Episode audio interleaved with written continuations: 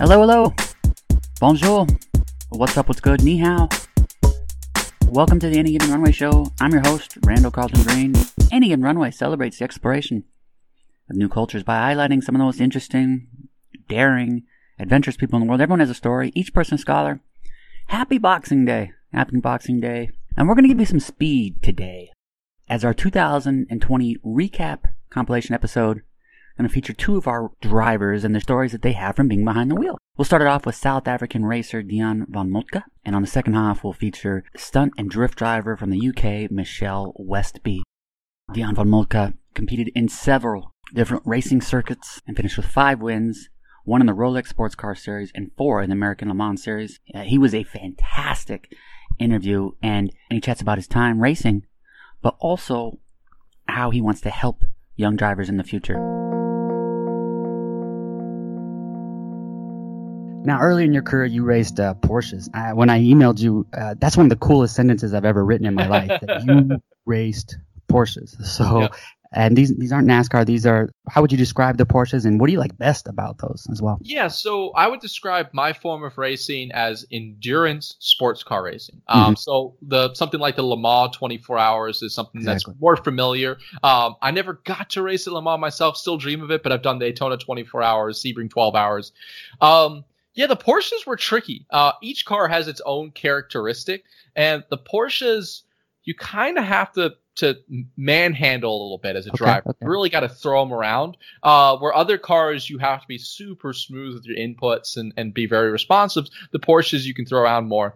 You know, it, they are some of the most uh, fond memories of my career, and I'll try to explain this uh, clearly. But mm-hmm. in sports car racing you sometimes have classes where you've got different manufacturers racing against one another. Yeah, yeah. Now, the politics of that, the series wants to try and make all of these cars even. But when you get a lot of smart engineers together and a lot of egotistical drivers, there's this weird uh, politic battle where you're sometimes having to drive slower so your car doesn't look too fast so that you can okay. show, you know, show your true speed at the right time. So there's this weird angle to it. When it, I was racing Porsches, most of the time it was a single manufacturer class. So it was only the same type of car. So as a driver, you're flat out the whole time. Yeah. You're throwing yeah. down, and that was really fun. Well, and you had a wonderful TED talk where you talk about some of the physical demands, things I didn't realize about either. We always talk about you, you see the, uh, drivers on the ESPYs and stuff, and people at the bar or wherever will be like, "Are these guys athletes?" But they are. yeah. And you you go on to talk on the TED talk about some of the physical demands. What are some of the physical demands of a driver? Yeah, so look, I think one of the difficult things about motorsports to understand is we can all go in our backyard and, and try to dunk a basketball and know that we're all going to fail pretty much, right? Yeah. What we all can hop in our cars and stop at a stoplight and drive and not, and you, and you think it's the same thing. It's almost like I related to as walking a hundred meters thinking that man, I'm like Usain okay. Bolt now, right? That that's yeah. kind of the violent difference. So the the atmosphere of a race car is a really violent atmosphere. It's over 150 degrees inside of it. You've got like your transmission right next to your leg. Mm-hmm. We've got rubber boots that I've seen melt to ba- uh, gas pedals. You're under G forces. So one of the reasons why pilots train so hard when you think about the Air Force and, and astronauts now they're going to go uh, a higher level of G for a lo- longer or sorry shorter time period. But those G forces on their bodies, the same things you get in a race car. So yeah. a lot of times we're three, four, five, six G's, and that means your body, your head is weighing, th- you know, three, four, five, six times their weight. So if you think about the strain on your neck, your, your, your muscles in your arms, especially when a car doesn't have power steering, it's hmm. something like trying to lift, you know, 20, 30 pound weights for an hour and a half to three hours in 150 degree temperature in an environment that you're always at the limit. You're always eh, the car is dancing between crashing and, and being at that perfect point. You can't yeah. just relax. It's kind of like a full sprint. So mentally, it's one of the most intense sports. i am a sports fan. I played everything going up. Yeah. Nothing quite challenges the mind like racing. Uh, and then from the body perspective, that heat is truly different than anything else. So it's it's a really different environment. I mean, I've seen teams uh, to part of the news broadcast trying to show how hot it gets. I actually saw a team. I'm not exaggerating. Put a raw chicken breast in some tin foil, put it in the car. At the end of the race, it was fully cooked to the point that mm. they ate it. you sold it to me the second you said no power steering. I know many of the listeners many listeners are probably uh, have never not experienced power steering, but I do remember at times growing up, maybe my family didn't add a car with, and you had to do the, you know, the, yep. two and pull a little bit over. So I, I, I think that yeah. itself is a, is a physical challenge. It is. So in your races, a lot of times, or most of the time, they are road track instead of the traditional just oval tracks. Yeah. What do you enjoy most about road tracks compared to the traditionals? Yeah, you know, I've never I've never really had the opportunity to race on ovals themselves. Like those are super intense, right? Like NASCAR, I, not the format that I know well. I know some drivers there, three to four wide for that long at those speeds. Wow, like hats yeah. off. I did not like growing up, but now I've like respect the hell out of it. Yeah, um, yeah. So we turn left and right. What I really like about it, uh, and you got brake points and throttle points, right? You know, some of the finesse behind it and the characteristics of every track. So like we I've raced all across the world and there's every track is completely different than one another. I think of, you know, Watkins Glen in New York where you've got elevation change, you're going up, you're going down, you've got high speed corners. And then we've raced at Daytona where we use part of the banking, but then we come into the infield and it's completely flat. Then with that, how people can watch the race. So one of our kind of most popular races is called the Sebring 12 Hour. One of our biggest races. There's 150,000 people in that infield, and they're building like scaffolding with like mm-hmm. couches to watch the race, and there's you know bonfires in the inside. It's just this really cool atmosphere. So when you kind of get this massive racetrack with different corners that you can go around to and different challenges, it, be- it just becomes really fun. Yeah, it, almost, it reminds me of just growing up with the different video games, and you would pick the tracks, and you would yeah. it would kind of take you to a far off land that you didn't know about. But you a lot of times you picked based on the tracks, angles, and everything. Although you don't do traditional ovals, you have raced at traditional tracks, Daytona, Indianapolis, some of these legendary places. Now I know that the race is different, but what were some of your thoughts just being on those tracks? It's cool. I mean, the first time you go through Indy, like, yeah, we're not using the traditional four corner Indy course, right? We're driving it backwards, even, mm-hmm. um, kind of the old Formula One circuit. But the, you go over those bricks, you can't help but yeah. I don't know, you just feel it, right? Like it's yeah. the the one thing that really stood out to me is we're sitting in pit lane, and I looked at the track. I was like, man, this is really narrow. Like I couldn't imagine going three wide through here, and yeah, I definitely couldn't imagine going into turn one at 238 miles an hour. Like it just it it's hard to compute. So even you know I've gone 200 miles an hour before. I've been on the banking at that speed. I know what it feels like. I have no clue how they do it at that speed for that long. Like I bow down to him. So much respect. Yeah. That, that blows my mind, right? Um, so Indy's really cool. It's a really cool racetrack. It's a cool town. People that people live for that race there. Yeah. Um, so to be able to race there was truly special. Wonderful, wonderful. Yeah. What are some of your favorite tracks that you have been on? Ooh, that's a great question. Um, my two favorite tracks in North America are going to be Watkins Glen and Road Atlanta. Mm-hmm. Uh, from a racetrack point of view, from a just the whole vibe there's a place in Sheboygan, Wisconsin, okay. just south okay. of just south of Green Bay called Road America.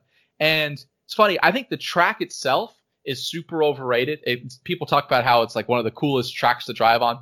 It's cool. It's long, high speeds. Yeah.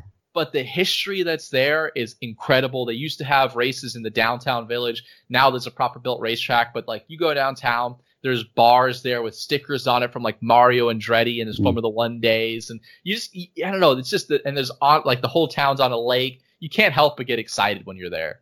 Yeah, and I think we talked about that. You enjoyed Baltimore as well. Yeah, absolutely. So one of the the coolest memories of my career uh, was one of the top teams that hired me was a team called Flying Lizard Motorsport. Mm. And as with anything in racing, it's an expensive sport, so it's different ways to fund it. Um, in endurance sports car racing, what happens a lot of times is the team owner is a driver himself.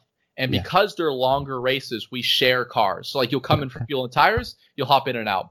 So for this season, I was sharing the car with the team owner, and he had been racing professionally for 10 years, had never won a race. Yeah. Uh, so I helped him uh, we both won at Baltimore together, so it was his first per, uh, pro win. Baltimore's cool. We're racing downtown on the streets. We're in between the uh, Baltimore Orioles and the. Ravens stadiums, which is really cool. Um, yeah. The street circuits are fun.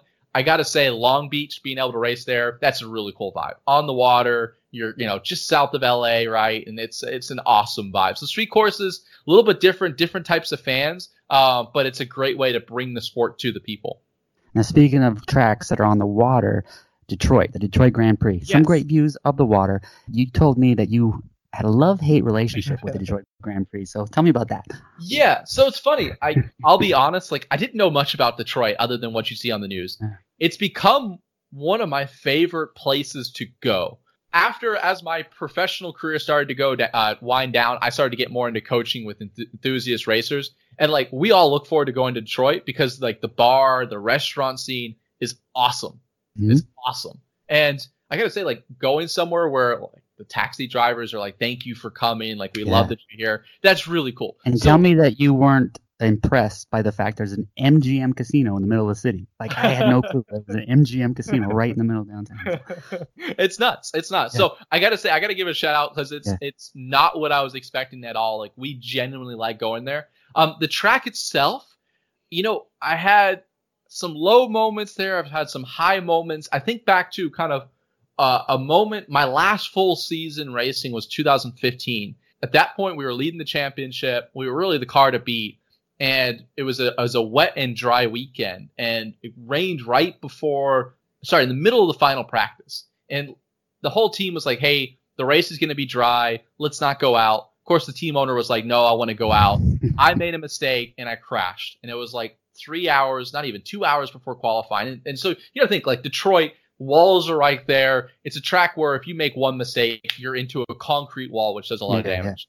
So the team, we don't have backup cars or anything like that. We got the car back, and the team probably had an hour and a half before qualifying, and they thrashed. They got that thing out there to where as qualifying was going green, I was getting in the car, I went out. It's 15 minutes, and we are able to throw it on pole position after that crash, which is a really cool redemption uh, for me, and thanks to the team on that. And then we finished, I think we finished second or third that race weekend. We should have really won it. Kind of uh, annoys me that I haven't won Detroit yet. Um, so I've had some lows there. I've had a couple crashes, but that was a, a cool weekend that I always look back to. And anytime I go back and visit that team, we always joke about it. They're always showing videos of it. Um, Yeah. So it's a cool moment.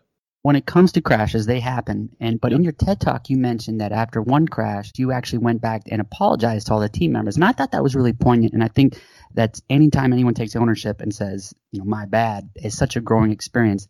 I know it was an awkward situation, but um, did, what did you learn from that? So the cool thing about that story that I think happened after the TED Talk is the team that I apologized to then hired me as a driver. In fact, the team I was just talking about uh, with the crash of Detroit was the team that hired me. So it was uh, 2010, I think it was, at Daytona. It was you know probably hour 19. Again, it was wet, dry. I'd come in for new tires, and one thing that's really important to know about race tires or race slicks is the tire itself has no grooves in it. It's completely slick. And when the tire's not hot, it has no grip. And it's like it's hard to explain that to someone that doesn't like have a concept of grip, but like literally to the point where you turn and you could be going 10 miles an hour and the car will just go straight. So it was cold, slightly wet. I came out of the pits and I didn't take enough of that uh, respect or context in. I Mhm. turned, the car didn't turn, and I just plowed right into uh, what was Paul Miller Racing's Porsche at that time. Um, and I, I just was told, I don't even remember who told me, but it was like, you just got to go apologize. And I was Yeah, like, you know yeah. what? That makes sense. It was my screw up. There's no doubt about it, right? Um, and what do you have to lose? Like, yeah, okay, it's embarrassing, but the embarrassing part's already happened. Um, so I went there, apologized, and I, I think that was a big part of them being able to look at potentially hiring me. If I never went and said, said anything, they probably would have this like bad image, and they probably would never even talked about me five years later. Yeah, and I actually enjoyed that that you did that because I think so many times uh, athletes, but any profession, people are hesitant Yeah. to take the blame. So I think that was great, and, and like you said, it probably was one of the main reasons they hired you back. Yeah, it, being able to take blame and just stick your hand up and say I screwed up. It's kind of I respect people that can do it. Um, and you know, I, I it's hard to do. Like it's not something that I'm just like, oh yeah, I screwed up. Like that was me. Like, you got to sometimes take some thoughts, and you can always. You, it's never. It, maybe it's never. Maybe, maybe not right to say it's never too late, but even if it takes some time, being able to admit it, it's a big big deal. Night before an endurance race, what's the routine? What's the meal? How much sleep? Yeah. So it kind of depends. Um, you know, when you think about Daytona, the 24 hour, that's that's our Super Bowl, right? Yeah. Um, so it, it's not when you say it's a 24 hour race, it's more like a 36 hour race, right? Because Yeah, you yeah. get up, you got autograph Mhm. sessions, you got drivers meetings, you got engineering meetings. So the day before there is a little bit more relaxed, not as relaxed as you would think. So a lot of times we're working through driver changes. So as you come in for fuel and tires, you've got about 15 to 17 seconds to unbuckle, get out, get the next driver in, buckle five seat belts, maybe do a seat insert, do a uh, drink bottle change, um, get the car started, and get ready. So you got a lot to do in a Yeah, very yeah. short amount of time, right? And these things are hard to get in and out of. So we practice that. Um, you've got some engineering meetings. Um, the most of the time though, it's like trying to relax as much as possible. So we have motorhomes inside the track. You get that set up with your your your everything you need for the 24 hour. You get your drinks set up, you get your food set up, you get all of your like spare Nomex fireproof clothing set up. If you've got spare, sometimes you're having to wash it throughout the night. Um, you get your schedule. Typically, the better teams will try to have a schedule for when you should expect to be in the car. As with anything, most of the time that's completely out the window by Yeah. hour two.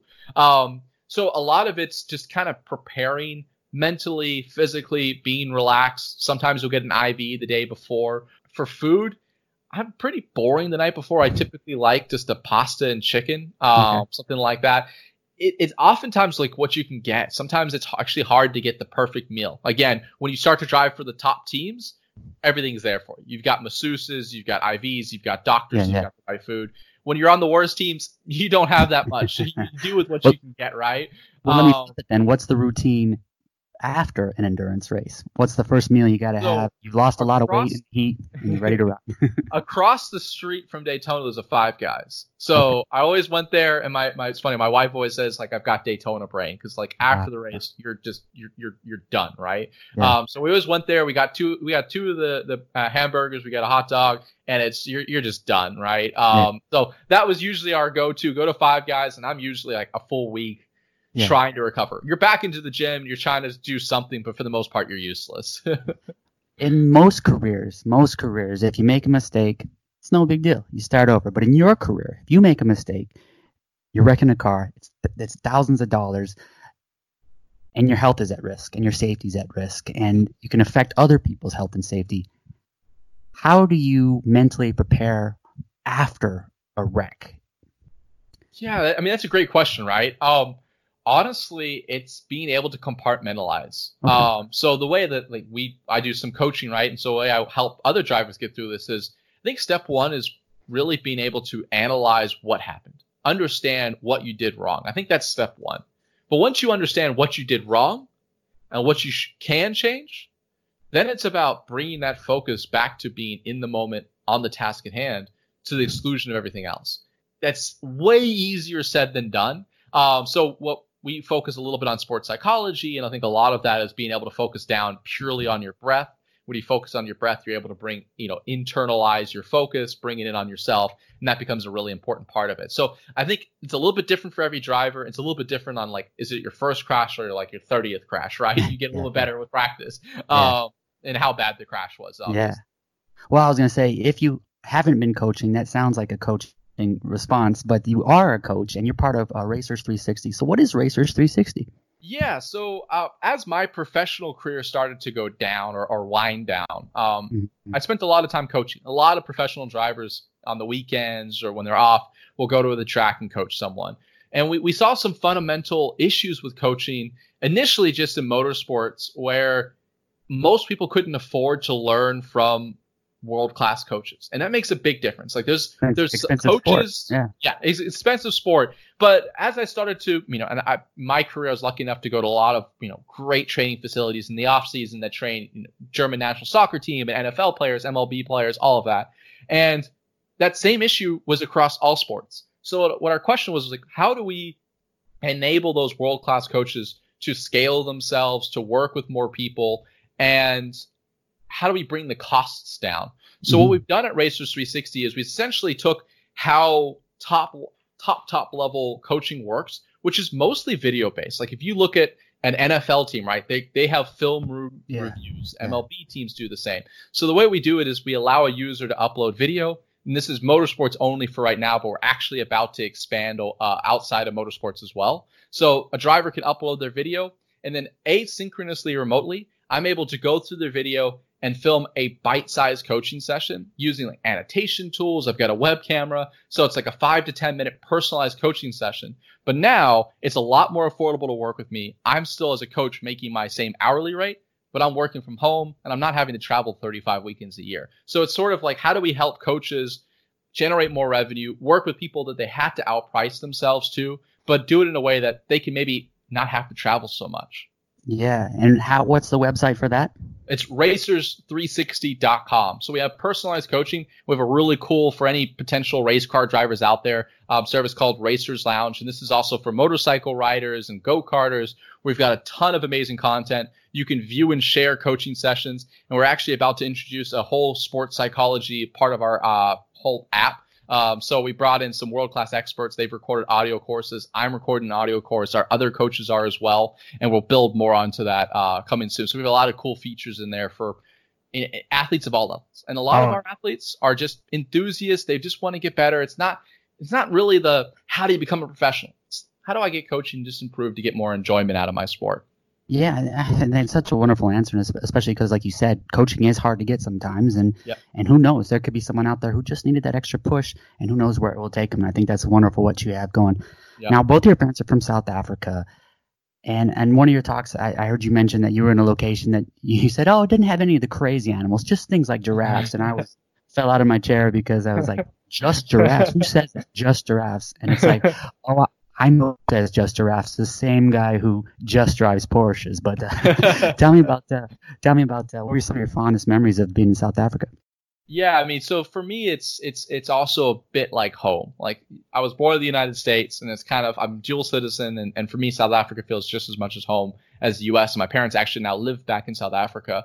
Um, it's a special place. Like there, you feel so connected with nature. Um, the people are amazing people there. Uh, the creativity that's there, the the passion that's there, it's awesome. And I'm a very much a big nature person. Like I, yeah. I absolutely love it. So there you've got kind of multiple t- style parks. Um, so you've got like a, a Kruger National Park, which is where you mm. go on game drives and you see all the animals. We also have parks where you can actually buy a house and it's almost like a really large farm at farm I use very loosely. Imagine like a fence that's it's wild. It's completely yeah, yeah. wild, but you have multiple homes there. So you can own a home in the wild with wild animals, but it's done to where they try to not have like leopards and lions, things that typically eat you, right? Not predators. yeah. So then, you know, they still have this obviously there's still danger. You got to be he- heads up, but you can go on bike rides, you can go on runs, you can walk and you could be on foot and see these, you know, be part of it. And that's like that's I don't know. I just I love that place. Um, it's called Inyati, is where my parents have okay. a, a, little location, but there's a lot of those all across South Africa. It's tie into nature there. It's hard to beat. A lot of our guests drop book recommendations before they go. Do you have a book recommendation for us? So it's become a little bit more popular now that the movie came out. But if you haven't read uh, Racing in the Rain, that is one of my all-time favorites. And I, I got to preface that just because the title says racing in the rain doesn't mean it has that much to do with racing. It's a story about a family from the dog's perspective. Uh, actually, okay. so Patrick Dempsey used to race with us. He bought the rights to the book and made a movie. It's a great movie. It's a great book. Uh, if you just want to like a feel good, you're gonna cry a little bit. Uh, it's got some racing in it, which I always love. So that's a great one. On the other end, I actually really like *Sapiens*. That was a really good book as well. Okay. Um, full history. So those, those are probably my two. well, I'll get you out of here on this last question always curious, someone who loves cars, who spent his time in these these world class cars.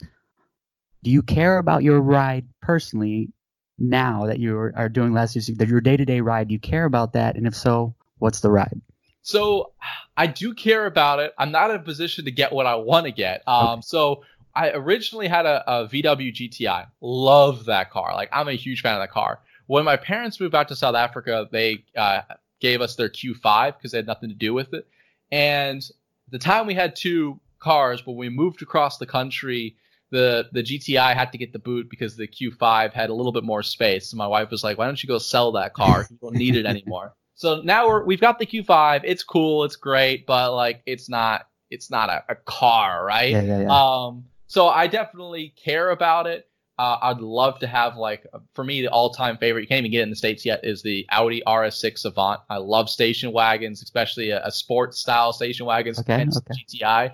Uh, so I definitely care about it. I probably am a little bit less nutty about it than a lot of other drivers. Like, yeah, I'm passionate about it. I think it's cool. I have fun in it, but I don't like go on looking at car sites that much and yeah and through all that. Wasn't Dion fantastic? Man, he was one of the most energetic guests we have, and I felt his answers were, were top notch. He's been he's definitely been doing interviews for a long time. Next up, we have Michelle Westby, a drift and stunt driver who was featured in the Fast and the Furious touring show. Uh, she is a pioneer in the sport, and and she loves being in control behind the wheel. She was an incredible interview, and I learned a ton. So let's go ahead and bring on Michelle.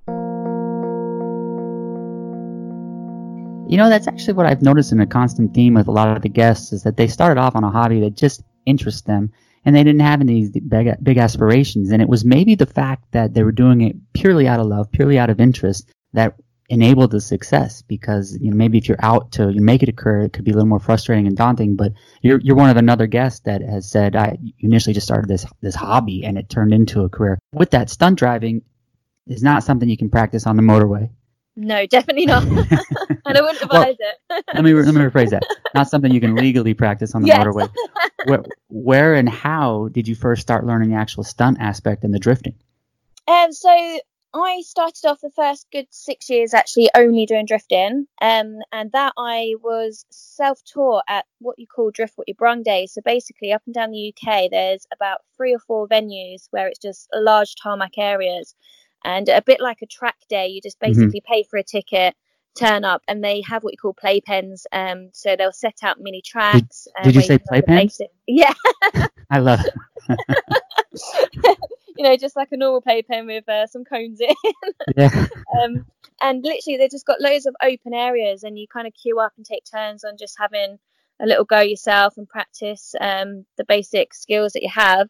And from there, really, there's racetracks up and down the UK. So I'd say once you've learnt these basic skill sets at these big open tarmac areas where not a lot can go wrong, thankfully, um, as soon as you've got the confidence that you actually can maintain um, a car drifting sideways with control, it's then good to go to racetracks where it's again just like a normal track day. You pay for a ticket to turn up, and um, you have different levels of expertise usually, so they break you up into different groups try and keep you apart, but um, gives you the chance to actually go and see how you can actually maintain a drift on a track then as well, which is obviously a lot faster than if you were learning on a small concrete area. But yeah, it's definitely not something I'd advise trying on the road because with drifting you learn more from your mistakes than anything else. oh, and that's that's a great point. You learn more from the mistakes of what you what you can and can't do probably as well. You were part of the traveling Fast and the Furious live show. What were some of your favorite memories from that experience? Uh, it's uh, you know even now it was literally like a dream come true. Never in a million years did i think i could achieve a job like that. It literally was a dream job. And um, to say what part was my favorite is actually difficult because I'd say there wasn't a part I didn't like about it. yeah, yeah. Um, obviously, I got to travel, which was great. Um, although that said, I, I, guess that's the only thing people don't think of is despite looking like you're traveling around the world, which um, is obviously amazing to see different cultures and experience different venues and meet different people, you don't see much of the country itself um, because, as you imagine, it's a lot of airports, hotels, and venues. So yeah. it is work, so you don't get to see too much of the cities themselves. But um, my favorite part is probably the crowds to be honest. Um so like i said earlier I, I really enjoy interacting with people. So to be able to put on a show stroke performance in front of a large audience and in between shows i would look through the curtain to just see you know everyone's faces smiling enjoying the show. And after we would all walk out and get the biggest round of applause. And that to me was an amazing feeling that you, you just can't beat and then after as well, we um, usually had meet and greets with some of the um, people that are in the audience as well, and it's a chance for them to get to know you, ask you questions and stuff. And that part of things I really love because it's meeting people from all over the world, different backgrounds, and uh, that's kind of yeah the main reason why I loved doing the meet and greets after as well. Many people know the Fast and the Furious movies. There's been many of them, and there will probably be many more. When you were performing, what type of tricks and, and stunts did the crowd love the most? Because I, I feel that with so many movies over time that the bar is being raised for what is uh, a car stunt. And I think, you know, people are, are used to seeing these amazing things in the movies. So what was it that, that got the loudest applause? Um, I think actually when it looked like things went wrong, um, mm-hmm. believe it or not, I think um, some of the drift scenes, a lot of people have seen drifting, so it might not have looked that spectacular. But um, little did people know is actually the precision driving that was needed from us was insane. I mean, we were millimeters away from walls, other objects, other people all the time. A lot of times we were driving blind because of certain routines. Um, I mean, there was no room for error. So someone that done stunt driving would probably look at it or actually understands any sort of driving um, would look at it and realize how difficult the maneuvers were. So it probably had them on the edge of the seat the whole time. Whereas I'd say for like the smaller kids and stuff, they love the parts where, say, one of my stunt scenes was um, where Letty crashes into the lorry in the, the first Fast and Furious, and Yeah. I had to recreate that. So um, the lorry was basically jackknife in the middle of arena, and I had to drive under the lorry, which um, literally the car only just fitted through. Yeah, At the yeah. same time, they have an explosion under the lorry, and I had a button on the car which I pressed at the same time, and so I come flying out under the lorry with what looked like a crushed car. So um, kind of the mix between special effects and you know a bit of a dangerous maneuver. The kids seem to love that the most because it literally looked like I'd just been crushed by a big lorry in front of them, and you know the explosions and stuff is just spectacular, especially for the youngsters. And so I think that's one of their favourite scenes. And then we had also another scene where it's uh, LED cars, so it's actually pitch black and all the cars were covered in LEDs, and it ma- matched the kind of the sequences and series. And I think people, uh, the adults, tend to appreciate that more because it was just kind of spectacular to watch. Yeah. Now you mentioned the meet and greets with the and meeting people of all ages. What's the most common question you get from a child? Um, usually it's who's your favorite person in Fast and Furious, and Okay. then the second is usually have you met any of them. Uh, so it's not usually about the driving. I think they are more interested in the cars. um, and then the next one actually is usually um, how can they get into stunt driving, which is a great question because to be able to let the younger generation know it is possible for anyone to do if you set your mind to it. Um, I love that question because I can kind of give them a little bit of a head start on how to go about it or what I'd recommend as they get older. So I think that's probably usually my favourite question as well. well, and I think that's a great question, especially for you because you're a pioneer. Because not long ago, stunt driving was exclusively a male-dominated sport, and probably was movies like The Fast and the Furious that did have strong female characters that actually helped the stunt world. Did you face any additional challenges or hurdles being a woman? And do you feel like a pioneer in the sport? I would say when I first started out drifting, um, it was actually very intimidating. And I wouldn't say necessarily anyone made me feel like that, but I would turn up to um, a drift practice day, and it was a quite small community back then as well, so everyone tends to know everyone, but it was 99.9% males.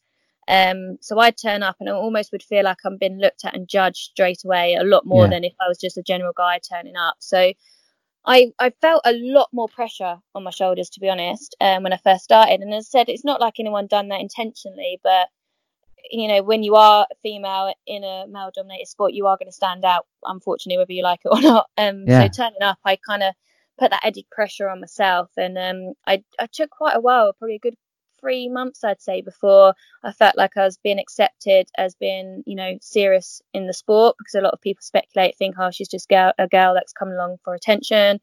Um, it's almost like I felt like I had to warrant and prove myself in the industry um, at first, just because, as I said, there wasn't many females in it. But as time's gone on, um, it's luckily and thankfully becoming a little bit more of the norm. Um, a lot of people know me from my driving, know how serious I am about it. So I'm not actually treated any different, I'd say, from the lads now.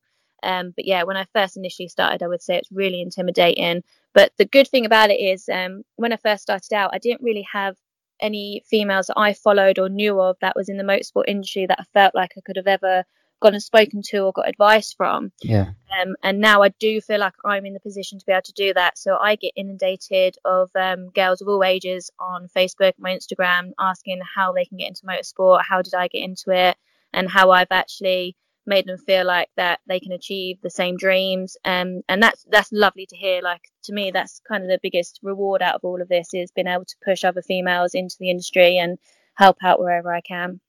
How did you progress, and what was the motivation? When early in your career, maybe people said, "You're a great driver for a girl, for a woman," and then how did you finally progress to "You're a great driver"? Period. And did, was that added motivation?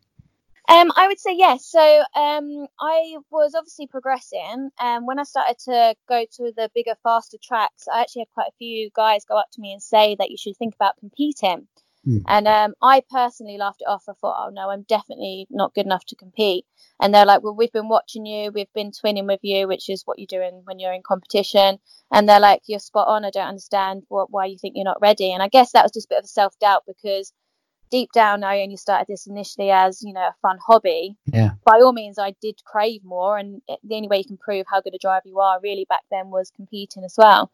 So um, yeah, when I started competing and I actually was then winning battles, um, I managed to get second place podium after just uh, competing for after a year, I think it was. And I think that then really started to prove that you know it's not even just the fact I'm a girl because nearly everyone actually the year I got second, I was the only female competitor.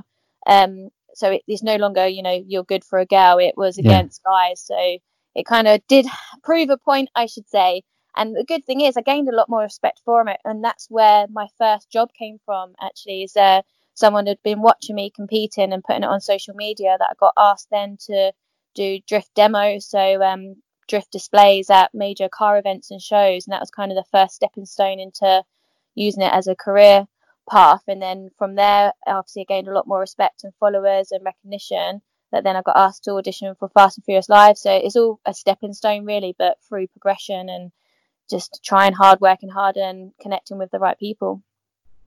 Oh, that's brilliant. And I think it's a continual journey. You're going to have more successes with that. And whether it be four wheels or even two, you love speed. What is it about? yeah, to say it bluntly, right? Just simply, you love speed. what is it about moving fast that excites you? Um, a mixture of things. Um, I shouldn't say this really, I feel like, but I like the danger of it. I like the fact that, you know, whilst you are doing these sort of activities, you are at risk. And I, I like that adrenaline rush that I kind of have living life on the edge. I've always been a bit of an adrenaline junkie, to be honest. So I think it's a little bit of the fear factor just makes you feel alive and yeah. it just gives you that buzz that not a lot of other things can do for you, to be honest. And uh, also, it's a bit of freedom. I think, like for a moment, if you're um, even just driving normally on the motorway or something, I think when you're in your own space, your own car, and you're going at sort of an, a nice, consistent speed, it gives you that feel of freedom. So it's funny that you say about two wheels, um, because I've only ever really done four wheel stuff, but I am looking at doing my motorbike license just to you know have that extra buzz and extra adrenaline as well because obviously the speed because they're so light is uh, a lot more significant than a car so yeah, that's my next step hopefully yeah uh, you know i had another guest on who he, he, was attempting to climb everest and one of the things he said was his motivation was he just didn't want to be normal and i think maybe that was why he pursues these adventures and it kind of sounds like that for you that because of the danger you know a lot of people say it's dangerous i don't want to do it but you're actually that that's that added motivation, that added thrill. Do you feel it's maybe part of you that just does not want to be like the average person?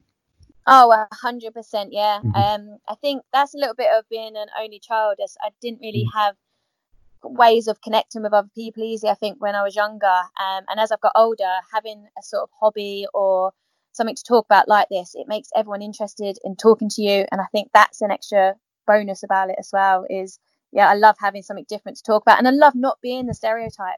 Yeah. I love people looking at me because potentially I've done a little bit of promotional work and stuff. They think, you know, the look one look at me, think, oh, girly gal, you know, blah blah blah, and they're so shocked when obviously I get to explain that no, I do stunt drive and I do this, that, yeah. and the other. And I, I guess I really enjoy that surprise look as well, and catching people out and just showing, don't judge a book by its cover. ah, Michelle was great. Be sure to follow Michelle and Dion on social media. They both are great follows. My new book, Curiosity, is currently available on Amazon. Curiosity celebrates the knowledge that strangers have to offer. Everyone has unique expertise and endless wisdom awaits the perpetually curious. Featuring 200 episodes from the Any Given Runway show, Curiosity explores the diverse lives of athletes, adventurers, and performers. From daring voyages across the Atlantic to unforgettable performances in the West End, Curiosity celebrates the sophisticated thing we call life. Everyone has a story, each person a scholar. Thank you for listening. Fill up that passport. I'll see you on the road. Aviento.